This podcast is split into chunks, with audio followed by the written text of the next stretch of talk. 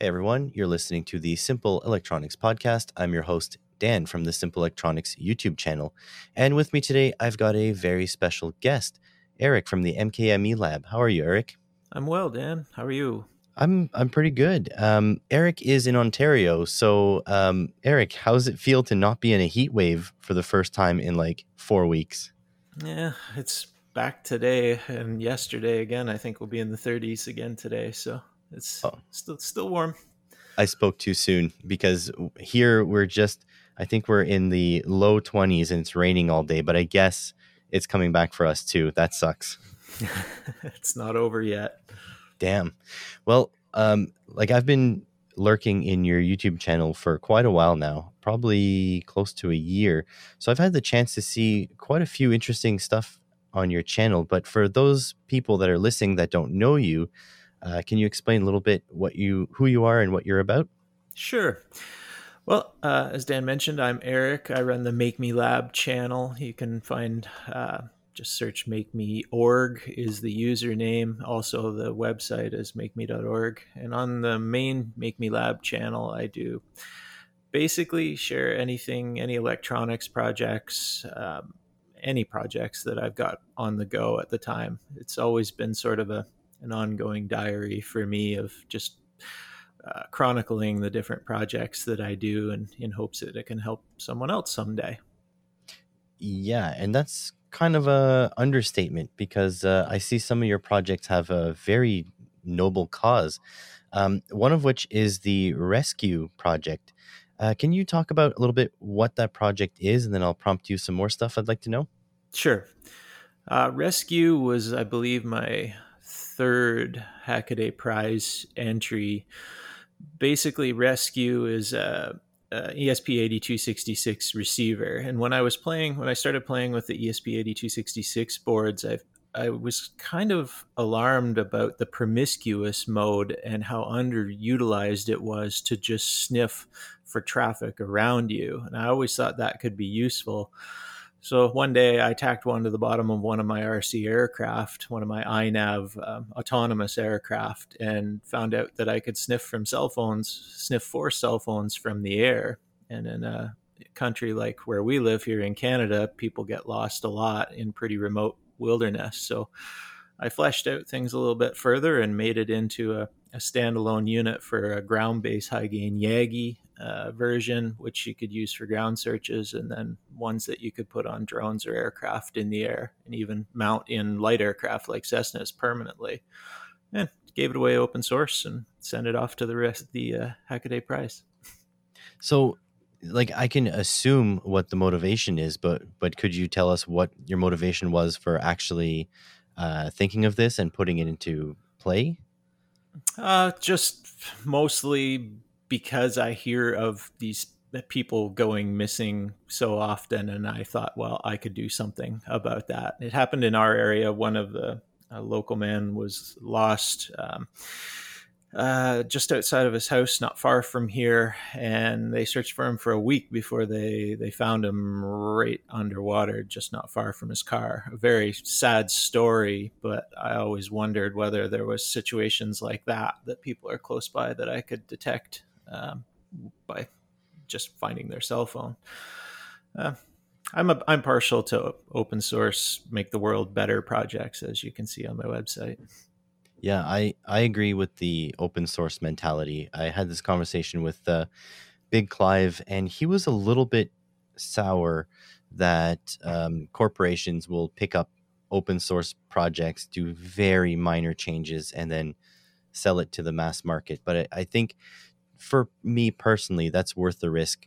Um, you know, it, it's just it's worth it because those who cannot do it, those who don't have the skills to put something together, will buy a pre-made solution. But for everybody else, there is a free solution out there, or you know, cheaper solution out there. So, I'm a big fan of uh, of open source for sure.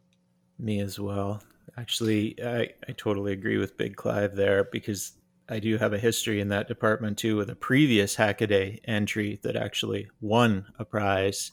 And I, uh, I approached a manufacturer about utilizing it um, in their tech for free, of course. And they wouldn't even they wouldn't give it the time of day because it was no longer protectable because it was in the public domain.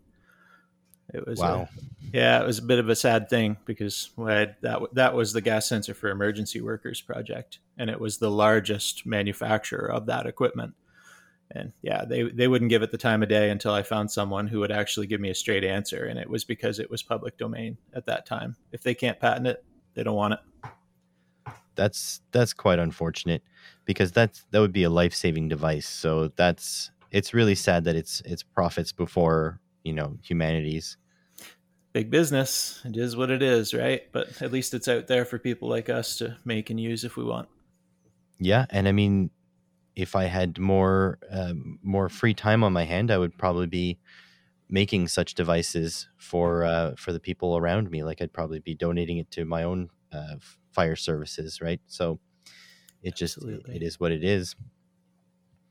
I wish you know I wish I could have these uh, these life changing ideas. You know, uh, most of my ideas are, are pretty garbage to start with, and then they fall they fall apart even through the execution. So, you know, I commend. I really um, I'm really happy that there's people like you constantly thinking of these things and putting them into action.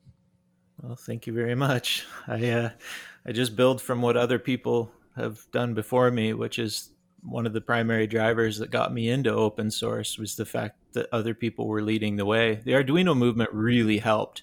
That really helped turn the corner between basic electronics and microcontroller use. And I never saw anything as my own. It's all built on something that the community has done or some piece of what they have done first. So it's a it's definitely a community effort. Oh, for sure. And I think that's a big motivator for me to continue to make YouTube uh, content is that this is my way of giving back to the community. You know, I would argue that it's not as big of a contribution as as some others are, but at the very least, if I can show people that that someone like me can do electronics, that means someone like them can do electronics, and the community grows because growth in the community is the only way to improve the community. Really, absolutely. And uh, just some of you that are wondering uh, why rescue is so important, a project like that is so important, is because Canada's wilderness is unbelievably big. It's like insanely big. Like, go take um, a satellite view of Western Ontario, just just for an example, and zoom in so that you can have about 10 kilometers on your screen and see how far you have to scroll before you even see a man-made structure it is ridiculously huge. So projects like this uh, could mean life and death for you know hikers or campers or people trying to experience the the wilderness. So it's a very it's a very valid thing. So it's nice that these uh, mass market you know Chinese microcontrollers really have upped the game in what we can build at home and have an impact you know other than inside our labs. Yep, it sure uh, it works better than I ever anticipated. That's for sure. I was a little shocked with the initial results. If you check out the one video where I, had to find a way to test it and and it's hard to test it in real world with humans in a situation where you'd want to find them where they're far enough away. So I used the the beach bluffs here uh, in town where I live, where all the tourists had come to enjoy the beach, and I was able to get a good distance and when I started hitting 100 targets uh, sniffed, I knew that I had something from probably about 300 meters, 400 meters away. So the system worked. Yeah, that is a that's a, a big that's a big difference. I see you fly drones too. You have uh, some quadcopters and some fixed wings. Where did that uh, that hobby come from? I've been into RC all my life. My father and I used to fly RC aircraft when I was quite young. Back then, it was gas powered and nickel cadmium electrics. Uh, pretty pretty low tech compared to day, today's stuff. And uh, a few years ago, I saw FPV drones hit the scene or quadcopters, and I wanted to give it a try. And I was hooked pretty quick. It's kind of fun to fun to play and it's a good relaxing hobby and you get to build and play with the cool electronics. And then the fixed wing came back as a result of that. And then I got into the autopilot stuff with iNav, and that is it just blew my mind what you can do with just an F4 microcontroller now. It works quite well. Was the was your resurgence uh, into the RC hobby at all powered by Flite Test videos? Oh, absolutely. Yeah, I've watched Flite Tests since well, since the dawn of Flite Test. I think I've been subscribed to them since day one, and uh, yeah, it's it was pretty cool. I never got big into the foam board, but I always enjoyed watching their videos. I made a Versa um, from their designs, and that was a great wing to beat the heck out of. But uh, yeah, they they kept my interest even in the long winter months here in Canada. It's fun to watch Flite Test. I have a few aircraft here, but my piloting skills are absolutely terrible. And um, I was starting to move up and uh, and get bigger and bigger uh, aircraft, but then Canada changed the laws a couple of years ago, and then I just I, it it became a bother. So I I just I sold off the bigger stuff, and and now I'm more interested in the sub 250 gram stuff. So I'm gonna try to get back into it, but um, it's a it's hard to set some time aside to uh, to go out and fly when I really should be, you know, down here making videos. Considering the amount I've been putting out lately is like none.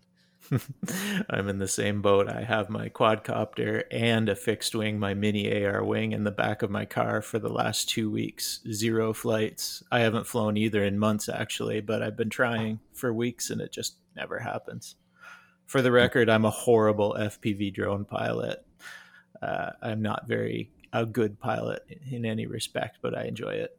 So we're not going to see you shooting gaps through the branches of trees and stuff. No, I'll never be Steele Davis, but I do. Uh, I do enjoy a flight. It's it's still fun for me. I just don't make enough time to get good at it, or my old brain just doesn't pick it up. I'm not sure which. I, I don't. I'm not sure if I should be uh, publicly calling him out, but I noticed that uh, Chad Kapper which uh, people you probably know, but people probably don't know that he's the uh, one of the founders of Flite Test. He he actually subscribes to me on YouTube, which was quite the honor. Yeah, he's actually subscribed to me as well. nice. If you check out his channel, he did a video not that long ago on on brand building and stuff. That's that's truly good. Chad is he is a a very underrated individual. He has a lot of knowledge in his head to build those brands. Oh yeah, and and I think he's he also has a singular talent on picking the the on camera talent because uh, uh, picking uh, Josh to Josh and Josh to host those early uh, Flite Test videos really was part of the the success of Flite Test as well. I think. Absolutely, hundred percent agree. So I also noticed switching gears a little bit here without uh, without the really good um, segues. I know that's a crime. um, so you're in Ontario. I'm in Ontario. Uh, I've been looking at a laser cutter, and you have a laser cutter. Do you have a cheaper source for these laser cutters, or did you literally shell out eight hundred dollars for a laser cutter that Americans can get for like three hundred bucks? No, I got it. Uh, the K40 I got was from uh, eBay, and I got it out of uh, it was Northern New York State. That and there was a Texas one that were both the same price, and that was pre-COVID by a very short time. And I believe it worked out to about four hundred and some Canadian at that time, which was oh my god ridiculous. You couldn't build it for the price that I got it for. There was yeah. shipping on top of it, but it was it was minor. No customs problems, nothing. It was shocking. I would be all over that. So I'm yeah, because I'm shopping now. There's you're you're relatively close to Toronto, at least compared to me. And yep. there are a few sellers in Toronto, and it looks like it's about six hundred and ninety bucks at the moment, which is the lowest I've seen them in a long time. But uh, yeah, that price tag sure is prohibitive for for a laser cutter. At least I think. At that price, I think it's still worth it. Even even if it's a bottom of the line K40 that needs the upgrades, the upgrades are super cheap and super easy for people that do hobbies like us. And the laser cutter was one of the tools that I drastically underestimated. I bought it more or less because I didn't have one yet and wanted to play. And I, although I don't use it every day, when I do need to use it for making um, like display panels or I made the Rescue Air cases. Uh, cutting acrylic is just shockingly good. The what it can do is is I'm so far behind because my imagination hasn't caught up. It is a wonderful tool. Stop, stop. I can't I can't do this. get in the car. You can get there today. Oh yeah. Yeah, I wonder how much they would charge for local pickup. That's a good point because that shipping that uh, I mean shipping in Canada is insane. The shipping that must be at least 60 70 bucks. I might be able to save 70 bucks on that. So that's ooh, that's tempting. For sure. Uh, it's tempting. a it's a great tool. I I'm really happy I got it. I'm even happier I got it at the price I did and when I did. But it is a wonderful tool to have in the shop. Okay, so you're talking about upgrades. So what kind of upgrades do those basic K40s need? Uh, mine needed the air assist. The air assist is the number one, so you have to give it some source of moving air to to help with the cut. The second is the the bed itself. Get rid of the bed that comes in it if it still has that silly clamp piece of garbage thing. Just throw it out and put anything in there that's flat. And then I uh, switched that with an adjustable one. Uh, it's in my most recent video not too long ago, and added a an ammeter is pretty much necessary to uh, so you can tell whether you're overdriving the laser or not because the the control panel doesn't doesn't give you good control. And if you do overdrive them for too long, it will burn out the tube. So what would you say like with uh with like how much do these upgrades cost? Cuz I was looking to build my own laser cutter, but just the expanded metal for the bed, uh, you know that kind of honeycomb stuff was quite pricey. Yeah, that was I think $50 or so, which was slightly ridiculous, but you can also go with the first version I used, which is just a a, a grate style that I got at the local Rona. Um, not not ideal, but works as long as it's mm. flat. As long as it's flat and has as many holes in it as possible. Ideally, you don't want reflections coming back up through, but it's not the end of the world if you just keep the cover closed. I feel you could probably even uh, paint the grate black, and so you know you probably blast off a layer of it, but every once in a while you could just repaint it Yep, you can. The problem is is the it scorches the backside of your work material that you're cutting. That's that's the problem with any surface area that the laser's contacting is it will burn the backside of your cut. So the more holes, the less surface area, the better.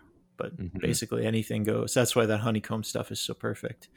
But I'm sure you could find lots of alternatives out there. Oh man, this is not going well for my wallet so far. yeah, as as for the the air assist, it's nothing. Some aquarium tubing, some vinyl tubing, and you 3D print the nozzle itself, and you, you can also 3D print the drag chain for it, or you can buy one. I bought one from Amazon because it was like ten bucks. It's way easier than printing it. I'm just looking around my shop here. I have a 3D printer. I have another 3D printer that I'm actually designing and building, do I need a laser cutter? You know what? I'll leave it to the comment section. So the comment section can tell me if it's a yes or a no, because obviously you're pro. Um, I know, um, I know uh, another maker, which is someone I, I speak to a lot. He's pro laser as well. So I'll leave it to the comment section. You guys let me know. Should I get the laser cutter or no? Perfect. And uh, preferably if you're a Patreon because uh, it's expensive. so, what kind of 3D printer do you use? Um, my daily driver now is the Anycubic i3 Mega. I've been using that for years just because I don't do a thing. I hit start, I don't even look at the first layer. I come back, the print is perfect and never stuck to the Ultra Base. It's just absolutely best printer ever. And my other larger format is the CR10 original And before that is one that you've never heard of was a Solidoodle was a Kickstarter, one of the first 3D printers ever. you I, you know, I hope you don't mind me saying, but you must be doing well in your in your day job because you got a lot of toys here. yeah, day job's pretty good. It keeps me busy. Like, yeah, do you do you have time to to do? I mean, where do you find the time to develop like an open source rescuing platform? Like, I only have two part time jobs at the moment, and I'm like dying. I don't sleep much is the answer I give people. It's it's, easier like it. now. I, I've throttled back the day job from in the 80s of hours to into the down into the 60s and less sometimes. So uh, there's there's a lot of hours at night that people use for watching TV. I don't watch TV, so I build things and watch YouTube. Uh, it's just I because I see your your stuff is very impressive. So you have um, uh, an Arduino interface for like a flight sim, for example. How long did you spend on building that? Oh, the Learjet. Uh, yeah, yeah. The Lear was, I think, I think that was eight or nine years. That's how the YouTube channel started. Was documenting the builds of the. It's a one to one Bombardier Learjet 45, and yeah, I think it was panel by panel, one by one. Some of them CNC'd elsewhere in the world. There was a small group of us around the world that were building them. That was pre Arduino. Uh, the Arduino actually came later. Um, I integrated a few panels that way in the first years of Arduino hitting the scene. But uh, yeah, eight or nine years on that one. It's decommissioned because it took up the entire room and heated up half of my house every time I ran it because it's six computers. Yeah, that's a bit ridiculous, I have to say. it was it was slightly ridiculous, but oh so fun. The problem was it actually became frustrating because of the amount of time. The more I integrated, like basically all flight systems are integrated on that, um, with the exception of the flight guidance computer. The rest were all fully functional and to do pre-flight and get airborne for any decent flight like from from charlie yankee golf delta my my local airport to london international it, you're looking at an hour and a half and that's only 14 minutes of actual flight time because all the rest of the pre-flight and stuff to get the darn thing airborne so it was and that's not including getting all the six computers fired up and everything working so yeah, it was it was a big affair just to use it. Do you have uh, actual flight time under your belt? Do you fly real planes? I was working on it. My father was a pilot, and I was working on my private, um, my P Star, uh, when I got hired at my current wind turbine day job, and that put an end to that post haste. So I got a paramotor actually and I didn't have time for that either. So that's when I started building the Lear instead to to fill the gap. It worked uh, good. I'm sorry, we, we can't just we can't just okay we, we can't just skip over all these things. First of all, wind turbine day job. Yeah. So design, maintenance, installation. What what kind of area? It started. I left it. I was in the automotive trade. Um, I'm still licensed uh, 310s here in Ontario, and I guess Canada wide. I left that in 2006 and started wrenching on wind turbines as a technician. Uh, from there, I went to lead technician slash managerial role, running a site for several years. Then tech support, then software, then software development, and now I look after software troubleshooting and dev for a good portion of the our machines. okay, we need to go back one more, one more. So three three ten S. So uh, for people who don't know, that's that's our automotive license here, Canada wide, except for Quebec because they have regional licensing.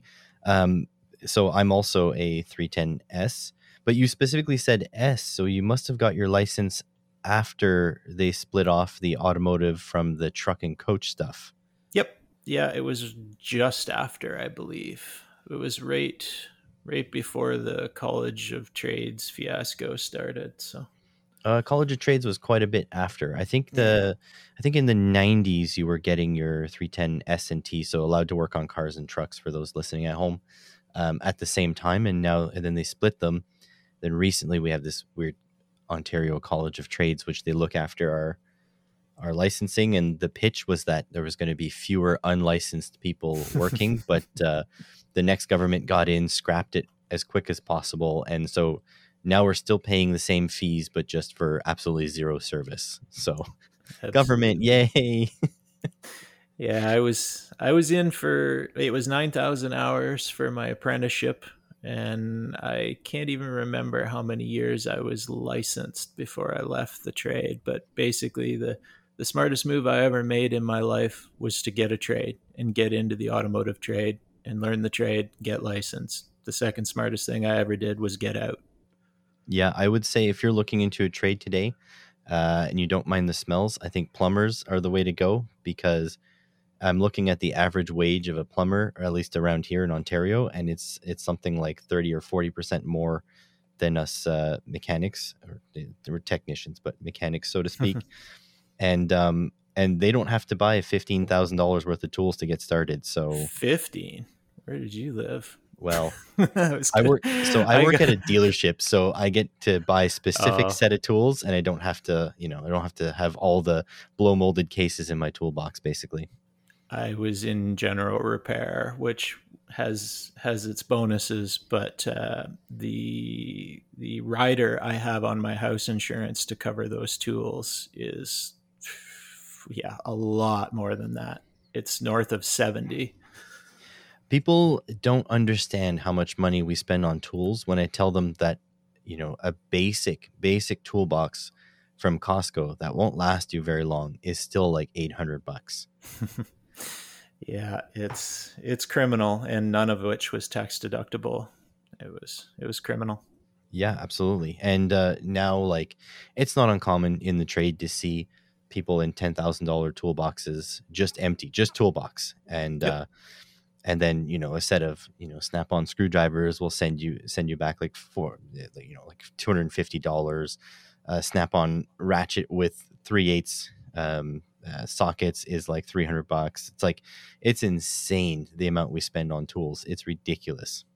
Yep, but you got to have them, and they've got to be good to do the job. And the Mastercraft stuff just doesn't cut it. Those thick chrome sockets just don't fit in the places that the Snap-on will. yeah, not quite. And uh, and Mastercraft, for those listening, is the Canadian Tire brand, which is sort of like um, a quarter step up from a Harbor Freight type thing because we have a Harbor Freight too. It's Princess Auto, so it's it's complicated to try to explain how how these things work to Americans. craftsmen, they're parallel to craftsmen. Yeah, I guess craftsmen. Although although I always thought that Craftsman was a little bit better. I'm not. I think I think you're right. I think now, since now it's a Lowe's brand, I think now it's just the same as. Actually, you know what? I find a lot of the manufacturing on the tools kind of like evened out. So I think the Snap-on stuff got worse, and the uh, Craftsman Mastercraft stuff got got better, and they kind of met in the in the middle. They're all like not the exact same quality, but the the spread between them is a lot smaller than it used to be. Absolutely. And the minute they make a semi deep, they'll sell they'll outsell Snappy and Mac, no problem. Oh, for sure. So you went from you went sorry, you went you were a technician, you left, and then you went into um, uh, uh, wind uh, sorry uh, wind turbine maintenance. What sure did. How does that jump feel like? Because I, I people that that don't work on cars don't understand, but there is no good brand of cars. They're all junk when they end up in your bay. is that the same thing with wind turbines? No, it's it's a completely different world. Uh, I, working for the manufacturer, it was basically I'm only working with one brand, but they are they're stationary power plants. Everything is very very big, very very high, and very very heavy. So it's the adjustment is there, but actually troubleshooting it and servicing it is is so much easier than automotive in some ways. Troubleshooting a, a broken turbine is is so much simpler. You have you, you have the schematics available. They're very much bigger and larger, but easy to navigate. And if you if you have a troubleshooting mindset, which you you pretty much have to to be in the automotive trade for a long time, it, it's it's an easy easy transition. It, it it served me well. I excelled quite quickly at troubleshooting down turbines, and that became my movement through the company. I, I mean, pardon my oversimplification here, but in my mind, a turbine is basically a giant uh, rotor on the inside with a giant stator and a front bearing, a rear bearing, and a little bit of you know um, electronics. Is that do I have the gist of it? Am I like horribly wrong? On some, it depends on the manufacturer. That would describe closer to like an Enercon turbine. Um, the ones that I work with, we have a a very large rotor with three pivoting blades, multiple subsystems in the hub, and then you have a main shaft, usually with two bearings, going into about 60 ton gearbox, and then a high speed shaft going back to your to your generator. Wait, And- you guys have variable pitch in those blades? Yeah, that's how we control the speed of the rotor. Oh, very smart. I would just figured they would uh, draw more current, and that would slow down the, the the rotor. But I guess it makes sense that you using variable pitch. But those, I mean, those blades are massive. I've seen them on on uh, transport trucks uh, stopping traffic here through Ottawa quite a few times. Yeah, we have much larger ones than that now. The larger ones haven't even shown up here. The ones in our area and your area are generally in the neighborhood of an 80 meter rotor, uh, 40 meter blade, maybe 100 at the most. Now we're at the 150 meter diameter mark, which are absolutely massive. The blades are transported uh, generally upright on the road systems because they can't go around corners, they're too long. So correct me if I'm wrong here, but generally speaking, a larger blade allows for um, more torque at lower speeds and therefore less, you know, rotating wear and tear. Is that is that about right? Uh, on ours, we it's a fixed speed. The rotor hits nominal speed. It always does the same speed, and you you adjust the pitch to capture the maximum amount of energy from from the wind, and then the the generator circuit changes that to outgoing power. I may sorry, I may have said it wrong. I, I guess I meant um, the lower speed wind needed to get it turning. Is that is that about That's right? right. Yeah, yeah. Okay. The larger the larger your rotor, the more energy you can capture from the wind is the basic, the principle of it. Neat. And what do you say to to um, people like uh, certain politicians we won't name that think that uh, these these windmills are capturing the wind, and the wind is what cools us down. So more windmills, more global warming. yeah yeah that's that's a fallacy for sure but in, in our area here um, and and in a lot of european areas the population density is quite high. Now europeans generally have accepted wind turbines and get behind them for obvious reasons. Here in ontario not so much. Um, not in my backyard. Symptom syndrome is quite prevalent here. And i think it's fine. I think it would it wouldn't be so fun to live somewhere where you didn't have a voice. So we have a lot of people that exercise their voice in Ontario. We do, we do. And our latest um, government here canceled our wind turbine plans, the ones we had near near my house, basically. Uh, and last I heard, now I haven't verified this, so I have to be careful. But last I heard, they were actually tearing down the wind turbines that were already built and already generating electricity because they just nullified all the contracts. So I'm pretty sad about that. Yeah, that's criminal too. It's too bad, but uh, such is life. Yeah, it is. I feel pretty good about what I do for a day job, so I I sleep well at night. It's uh it's fun and it's challenging and there's no limit. There's always something new every day. Do you have uh, do you have Banggood contacting you for sponsorship now and again? I see you have a lot of Banggood type products on your channel. Yeah, not anymore. Um, I found them to be difficult to work with, and I stopped accepting any products from them. They were one of those suppliers that would send you something, and before it even arrived, they want to know where their video was and expect high production quality out of a twenty dollar part. So I don't. Oh, I, I still buy products from them, but I don't. I don't accept anything for review from them.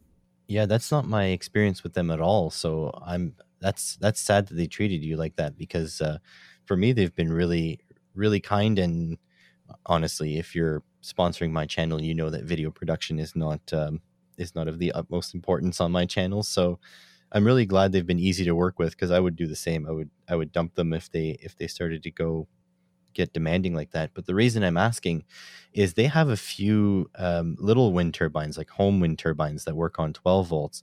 Do you think that those things would be any good at all?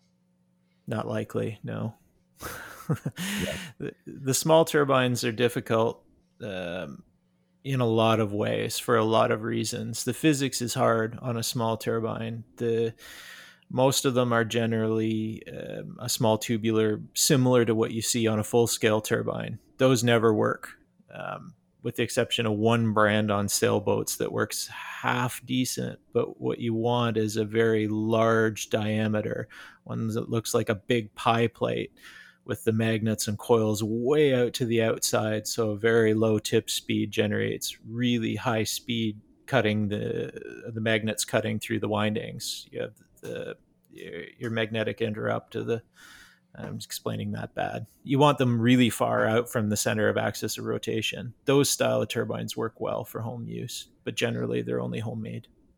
Yeah, what people need to need to understand from what you're trying to explain is that uh, it's not magnetic fields that uh, that generate electricity. It's changing magnetic fields, and the faster you can induce that change, is the more uh, I think is more voltage you can create, and then the more wires you can do that change through at the same time as the more current you're going to create. I, I, think I got that about right. Yeah, you got it much better than I was stumbling on. no, no, it's go, fine. You know, there used to be a site called otherpower.com with a bunch of basically hippies in the bush in the around the world that were making these these handmade turbines out of brake rotors and hubs and setting the epoxying their own coils in and using the first of the neodymium magnets that that's if it's still up that's the site to go to for a homemade one and clone their designs. They know what works. Yeah this is so green energy is a big um, interesting thing to me uh, because obviously we're suffering the the consequences of climate change already. I mean uh, you seem a little bit older than than me but i'm early 30s and i i cannot remember a summer that was as brutal as this one and they're only going to get more prevalent. Like next year could be cooler, sure, but at some point we're going to get an even worse one, an even worse one, and so on. Um, but the other thing is that typically green energy, if you reframe it, even the most like anti-green people can understand it. Why would you not want to be in charge of your own power? Why would you want to be beholden to someone else to bring you, deliver you your power? Right? Like the the whole the, the whole thing is if you can generate your own electricity, you are your own person. Like you are your own, you know, whatever. So if you don't ascribe to supporting societal living, then you should be all in for green energy. So I, I feel like it sort of can bridge divides between philosophies. And on top of that, I mean, I I I work very intermittently. Like I work contract work as a professor. So um, you know, energy that is free to me is just exciting. So I'm I'm going all in. So if I can if I can you know figure out how to design my own uh, wind turbine, that's probably something I'd want to try. Absolutely. A small a small scale turbine and a small scale solar panel setup and some energy storage like well, the Tesla wall made it super easy now, but you could make your own. You could do an off grid pretty cheap and very effective and super reliable. Yeah. And one of my subscribers emailed me um, telling me where they get a whole bunch of 18650 cells for like extremely cheap. Uh, in fact, pretty much free. And it's incredible the potential because this person is right. Like there is availability on recycled or reused cells, and that's what the big players do anyways. The the big batteries used in EVs, people think once your electric vehicle is done, that battery goes to the scrapyard and gets destroyed, but it does not. What they do is they rip them out and they test the cells, and the cells that are still good but at lower capacity, they put them into giant banks and use that for green energy storage because in a car energy energy density is the most important. You need to have as much energy for as little weight as possible. But if you're talking about a building or like next to a power plant or something then energy density doesn't matter as much as energy capacity total capacity. So what they do is they use these cells they build these massive battery banks and then that helps level the load on the lines. So 18650 cells are and, and, all sorts of lithium batteries are being recycled more than we think and i'm pretty excited for the prospect of basically um, you know energy storage that'll be extremely cheap because they'll be from discarded, you know, lithium batteries. I, I think that's great. Absolutely. I'm with you 100%. I I hadn't played with the 18650s enough in my in projects until uh, about a year or two ago because uh, quite simply I drastically underestimated them and uh, because I was into larger high power requirement stuff like the quadcopters where at wide open throttle I'm drawing 100 amps. They they can't do that but for for my iNav aircraft that can cruise at three amps, they're bloody perfect. And now it can fly for an hour on a four cell one P pack, which is just craziness when I'm buying them used out of Toronto from e-bike packs. And these things are like what you described, they were taken out of service because there was one or two bad cells in the pack. I'm getting them and I do a cap test on them and they're at 3200 milliamp hours on them 3.2 amp hours out of a used cell that I picked up for next to nothing. That's great. It, it's incredible, isn't it? And even uh, in Toronto, I know there's a bunch of salvaging companies that are are salvaging the the waste from the uh, those uh, hoverboard um, yeah. hoverboard craze. And those things have like something like uh, 12, uh, 14, or even like 20 cells in them. And people are picking them out of the trash uh, dumping the one bad cell, and there's they're left with 19 cells. Like it's great. incredible. They're they're great, and they the the ones that that fail, well, they fail. It is what it is. But the ones that last, man, they take a long time to degrade. I'm I've flown the heck out of one of my four cell packs, and it hasn't degraded at all that I can tell yet for two years. So that's that's impressive. I can't get a lithium polymer pack to last me six months.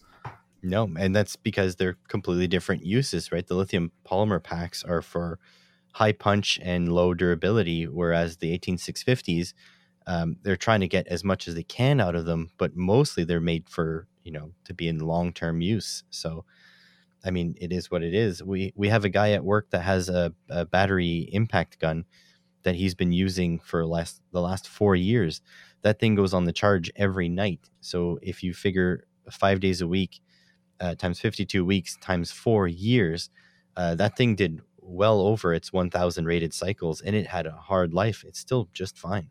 Yeah, it's great. It's a good time to be alive, isn't it? It is absolutely.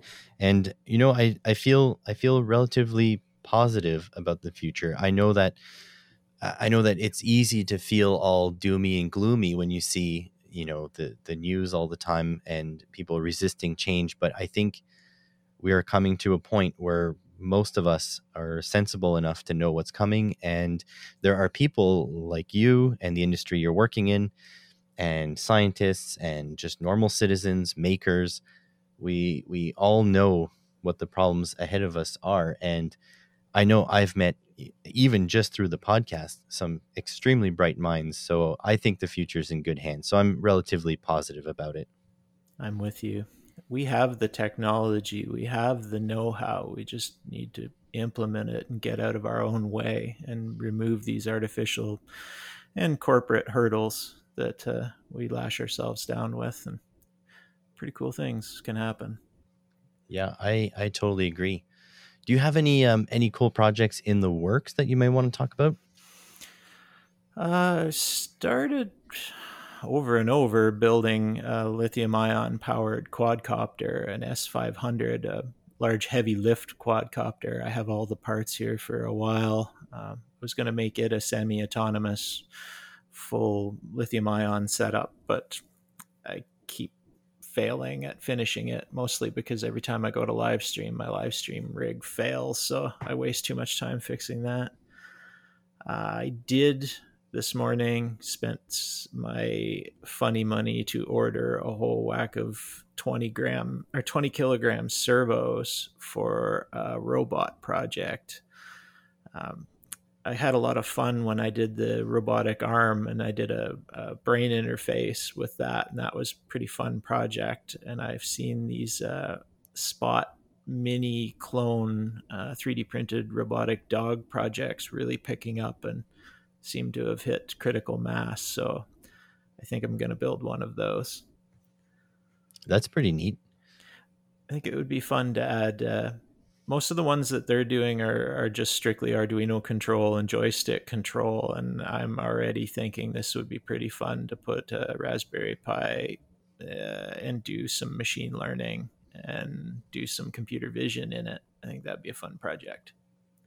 I've been imagining a robot arm, but instead of using servos, using stepper motors, but then a servo per joint to lock the joint once it's in position. So basically, the servo would would draw no current to maintain. I mean, mm-hmm. sorry, the uh, stepper motor would draw no current to maintain the joint in orientation, and it's just like it would be like basically uh, like a brake disc that would that would lock the position so that every time you give it a command to move, it would unlock, it would power up the the stepper, unlock, move, lock, power down the stepper. And I think it's doable with uh, like something like an ESP. It doesn't even have to be that powerful. Probably doable with an Arduino, but I think that would remove a lot of the current requirements needed for a relatively heavy arm that can support all the servos, um, steppers, and the load that you put at the end of it. So that'd maybe one day I'll work on that. That'd be a fun project.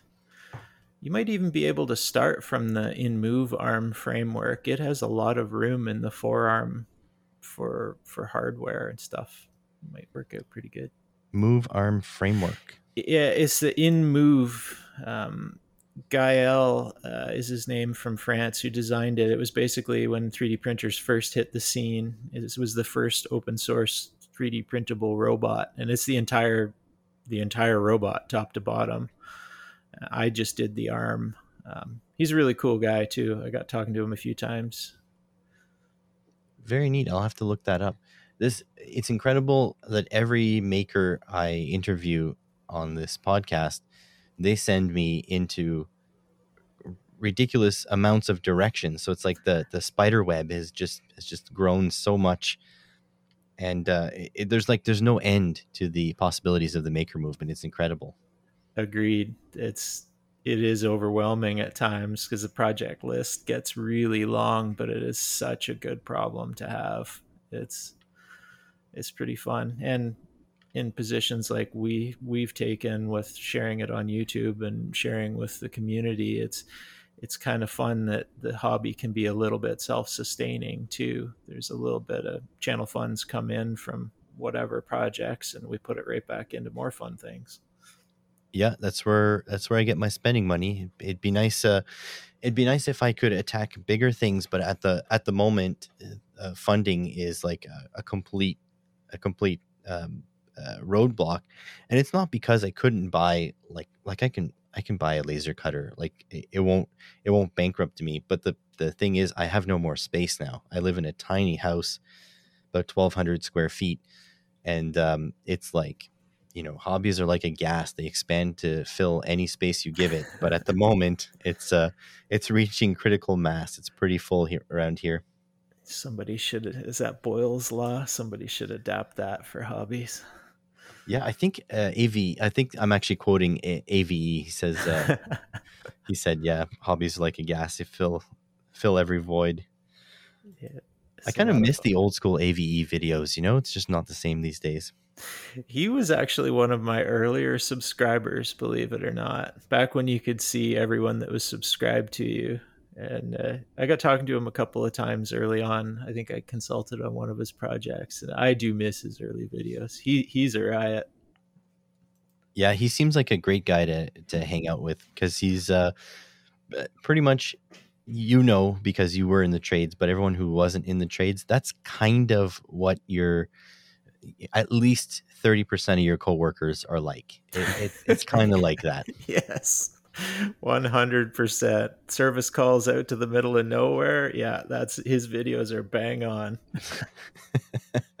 and w- the way he speaks he talks about his his customers or or whatever whoever's uh whoever's you know and and on top of that he seems very you know he seems like he leans very much uh one side uh, politically and then he says things like when he investigates accidents and how the safety concerns were not followed and it seems counter to what to, to what you think he's about so basically he is just a tradesman. Like he knows. Like he like you probably saw unsafe work practices in your especially in the mechanic world. Um and it's stupid because it doesn't even speed you up. Like it it's ridiculous. Like these corners that are being cut are extremely dangerous and people do it all the time and people you know, people end up in in the uh in the urgent care all the freaking time because they cut corners. And AVE well, is so right about that we weren't even trained. I had to unlearn so much of the bad habits from the trade when I went to the wind turbine industry because safety is obviously a huge priority for many good reasons. But in the automotive trade, there was nothing. And even when I was in the college courses or, or any of the curriculum, name any of it that centers around safety. Almost nothing. It's it's a very poorly prepared industry. Absolutely. I had a well in trade school. I had a professor that that claimed that uh, cigarettes are pretty good, but cigarettes uh, dipped in transmission fluid were even better. It's like it's in, it's just incredible the the blasé attitude to to safety in that in that profession. Like, how many people around your shop wore respirators when they were grinding uh, when they were grinding steel, for example? Yeah, none and none were provided. I was actually the first first technician in my town to wear latex gloves, and man, did they make fun of me for it. Yep. And it wasn't it wasn't entirely because I knew the long term risks of the chemicals. I did, we all do, but that wasn't the motivator. The motivator was my hands were so beat up and always black that no matter what you've got that black under your fingernails and black in the calluses that it, it's can be slightly embarrassing on weekends. So i started wearing gloves. That went away. Hey everyone. Look at eric. He's got the bitch mittens on. Yeah uh, oh man. It was never it was relentless. I didn't care. I had pretty thick skin so. I'm very lucky that uh, working in, in a dealership, we took um, back in the old days. It's been bought out by new new ownership, and now it's a terrible workplace. But um, back in the old days, we used to um, we basically treated we were just a you know a low a regular you know regular car make. We didn't work. For, I didn't work for like a uh, Mercedes or anything like that. But we treated every customer as if they paid 120 grand for their car, and so that's gloves, seat covers, um, you know, foot mats, everything. And if we get our if we get our uniform dirty, like really dirty, we would we would change. Like you cannot keep working. You know, the floors were clean, the our work areas were clean. So early on, I had that in my mind that we have to keep everything clean and everything looking professional. So gloves were a normal part. But now as a professor, all my students that come through and you know i just it's a habit i wear nitrile gloves when i'm like wrenching they're like how can you work like that how do you feel the bolts and stuff i'm like you know you just you get used to it yeah. but still to this day it's pervasive like the lack of safety equipment is real well, I look back on it and I still shake my head because like there wasn't even safety glasses hardly. There was safety glasses in the shop. There were an old pair on the bench that had been there for probably a decade. Can't even see through them. And I think I lost count at six times I had to go to the hospital, have steel ground out of my eyeballs in the time I was in the trade. That is just plain silly, but that was normal. Yep, it is. It, it was normal. Absolutely. We and, had um, and twice, three times welder's flash. Unknown how many stitches. yeah, I'm lucky actually for that. I only have one set of stitches. I severed a um a uh, what are they called? I guess it's a like a ligament or something in my in my left hand. But it was totally like it, it was totally an accident. I was tugging on a piece of washer fluid line, and when it let go, my my hand went up and I hit my knuckle on the um, on the sheet metal under a hood. If people don't know, under the hood is like everything is sharp. Basically, anywhere a customer is not supposed to be, yes. everything is razor blades. That's right. So yeah, I cut a tendon. That's what it is. I, so I severed the tendon um, most of the way through, and that's the only stitches I got from my profession, which is incredible, wow. really. That's crazy. That's good. You were Escaped. smart with where you put your put your hands. Some people are just more clever than others about where they put their hands. I live by AVE's advice. Don't don't stick your pinky where you wouldn't stick your dinky. Yeah, he's bang on. It's it's true, and I tell my students too, and they laugh. But I'm like, don't laugh; it'll save you a finger one day. It will. Uh, time has actually flown quite a bit. Uh, I have a question that I ask every one of my um, guests, and I'd like to throw it to you if that's all right. Sure. So, if you had you have a government grant to start the business of your dreams, um, just think unlimited money. Uh, it doesn't have to be profitable, but it does have to provide a service or a product. What kind of business would you start? Ooh, that's a tough one because I really do love my day job. But honestly, I think if I could, I always thought it would be great to expand sort of the path I'm on and what I started with the website, but make it so that I can not be an incubator, but basically help other people get their projects off the ground. Um, not not for investment purposes, but even open source projects. If there was a way to to do that to to get them either the materials or or the the help or connect them with people, I think that would be a really fun business to be in. And I think we could get some pretty cool ideas off the ground, which people are struggling with, where they simply don't have the capital to even say buy a roll of 3D printer filament, let alone a printer. Something along those lines. Yeah, that's quite noble. I've always told myself that if I ever achieve sort of like Hacksmith, Linus Tech Tips, or like AVE levels of success, I would uh, I would throw it back to uh, I would invest in in other probably YouTubers to be honest, or people who publish their their projects. Absolutely. And I think I think your business idea is pretty much pretty much that, just bu- businessified, you know. Yeah, I do it a little bit like I not the business side and I always take I take a portion of the channel funds uh, and it goes to I, I use Kiva which is uh, investing in change on my website and I uh, it's actually an ongoing loan that you loan money out and then people pay it back for starting their own businesses and stuff but it's micro loans I I've been doing that for oh, probably close to a decade now but I think in moving that into the maker space or or the area which where we live with our YouTube channels, I think would be a, a real blast. I think with unlimited funds, I would probably want to make another YouTube. Now that I think about it, like because if if Google pulls the plug, we're all done for. Like our methods of communicating communicating our projects is like lost pretty much.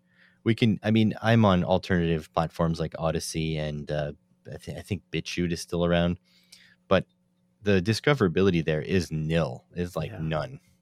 Yeah, it's tough. I'm on Odysee as well, and I've, I've actually debated doing a bit more short form content for platforms like TikTok, with have which have pretty good reach and a larger demographic of our age group now. But uh, I just I can't make the transition yet. I yeah, I, have should, to though. say, yeah, old old dogs and new tricks for me. Like, uh yeah, same. It's just I have enough trouble doing the footage for my projects now because I just want to build and then I'll get through and find out I didn't take any footage. So that entire project gets canned and never gets a video, which is a shame. So that'll be even worse with a new platform for me. I have to say, your footage is pretty good too. I've been uh, hard headedly sticking to the top down Big Clive style camera, uh, but a lot of my um, my viewership is complaining about you know it's hard to it's hard to see certain things and not all my my lighting is perfect and, and stuff like that but I, I find your footage is is pretty good but you do the whole uh, freehand in front of the camera type thing how's that working out for you Oh, it's it's hit and miss, right? I've always tried different formats, and I did the same as you with the top-down format with the mailbag videos and stuff for years. And the reason, one of the main reasons I discontinued the mailbags was because I I was stuck in that rut of always doing that format. and always putting out that style. But sadly, I got way more views and way more engagement on those videos when I canned them. It was again a, a disservice to the channel, but forced me to try new things. Yeah, and and I don't. I guess I don't blame you because um, when you have because like let me let me just be clear, you didn't really can them though. You moved them to Patreon, right? Yeah, not not exclusively. Yes, yeah, there there are mailbags on Patreon, but it wasn't it wasn't one for one. I don't I don't do them as often for my patrons. I I simply just don't take the footage unless uh, it's something interesting eh, or or it's been a while since I've given something or engaged with my patrons. So Okay, fair enough it, it was a move, but it wasn't a one to one move.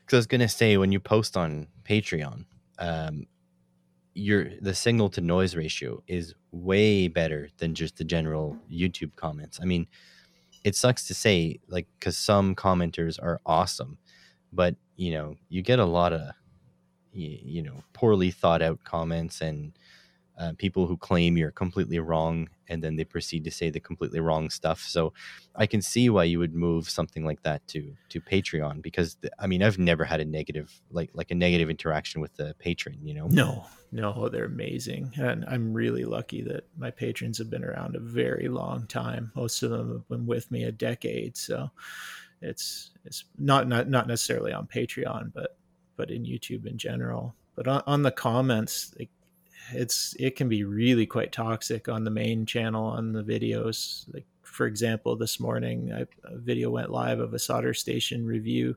It's a 27 minute video that i put a lot of effort into that and i got one comment overnight and it was f you and your pcbs because i have pcb way mid commercials of my own in there That was uh, the only comment on the entire video, but 20 thumbs up or so already, but one comment and it was F you. I just shake my head sometimes. Let, let me tell you guys why um, people like Eric put commercials in their videos. This podcast is taking me a ridiculous amount of time to plan, to record, to edit, to upload, to advertise, to everything. And on every podcast episode, I earn just about 89 cents American. okay. 89 freaking cents American. If I wasn't doing this for the love of doing it, I wouldn't be doing it. And that's why some people put commercials in their YouTube videos because those things, I guarantee you, pay well more than 89 cents American. The only reason I'm still doing this is is having some a little bit of money coming in from both Patreon and that Patreon almost covers my Adobe fees every month just to have a bloody video editor, just to have the editor, not necessarily learn how to use it well. Then I have then you have subscriptions like TubeBuddy, you have your other costs of your websites, your gear. It is YouTube is not the place to make money. Nope. and people tend to take any adverts. I, I don't run mid roll ads either. I, I killed them the minute they came along and then had to kill them three more times before they stopped bloody popping back up. But uh, without without something, it's you'll go in the hole unless you're running maybe a freeware editor and no websites and no SEO tools of any kind in which case your reach would be so low you'd get frustrated and quit probably. Yep, uh, hundred percent agree. Like, um, I don't, I'm not at the point of putting um, commercials into my videos, but I do do uh, sponsored videos. I do have PCB Way. Um, I make I make PCBs. I mean, to it works for them and it works for me because I would be making PCBs anyways and now I just make more of them, and I and I get a little bit of uh, channel support for for them. I mean, it just it is what it is. But at some point, I'll probably end up uh, experimenting with uh, you know adding video integration. I just don't know if I want to do it for PCB way per se because there's just so much of it. But um, yeah, I mean, if it's a if it's a service I believe in, I don't see I don't see any problem with that at all. Yeah, over the years, I've I find this is personal opinion only, but I've I've grown to really really enjoy my time with PCBWay. They've they've done well by me. It's not a huge amount of money, but it's enough that I know what's coming in and I know I can buy a component or two for a video and it's a relevant topic for our viewers. Like uh, many of our viewers will make their own circuit boards at some time, and PCBWay does a great job, easy to deal with. They're they're just wonderful, and I've worked with several others. Uh, someday I'll do a video on why I work with them and why I show their little commercials. It's they're they've been good to me. Yeah, they've been good to me too, but I can't. Uh, I mean, we gotta we gotta cut this out because they're they're not sponsoring this uh, this podcast. Oh yeah, I'm just kidding. But honestly, I think I think if I did approach them and um, wanted to put some sort of ad integration into the podcast, I think they would be totally cool with it. But it's just not at that point yet. Exactly, you got to do what's soon. right for yours for your channel and your videos. That's right. It, it is coming soon. I feel like there's just there's just no choice because uh, this is a, a large investment. But for the moment, I keep it ad free, I will. And if you guys are really um, wanting to keep it ad free, well, then uh, join my Patreon, but not unless you're already subscribed to Eric's Patreon. So there we go. I thank you very much. So, any uh, any closing thoughts? No, I'm really glad I got to join, and I've enjoyed your your podcasts uh, already, and glad to be another one in the group it's uh, it's been a lot of fun. Uh, I hope everyone can check out my channel, and I hope some of the people from my channel can come check out your channel. Well, I sure hope that the listeners are going to at least go check you out. There is uh, tons of stuff that we didn't even talk about. I mean, one of his thumbnails has Chuck Norris on the on the thumbnail. You got it. You got to click something like that. It's just it is what it is. You know, I had got, to try that. I just yeah. had to. You got a you got a freaking out cat. You've got uh, Arnold you've got some emojis. I mean look the the clickbait's all there but the content is actually in there. So you know you got to go check this stuff out.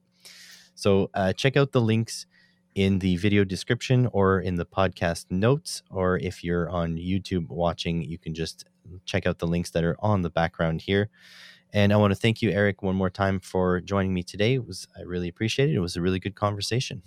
Wonderful. Thanks for having me all right, guys, and make sure you go subscribe to Eric's. I think he's got four channels. Check the links in the description, anyways. And uh, we will catch you in the next one. Thanks for listening.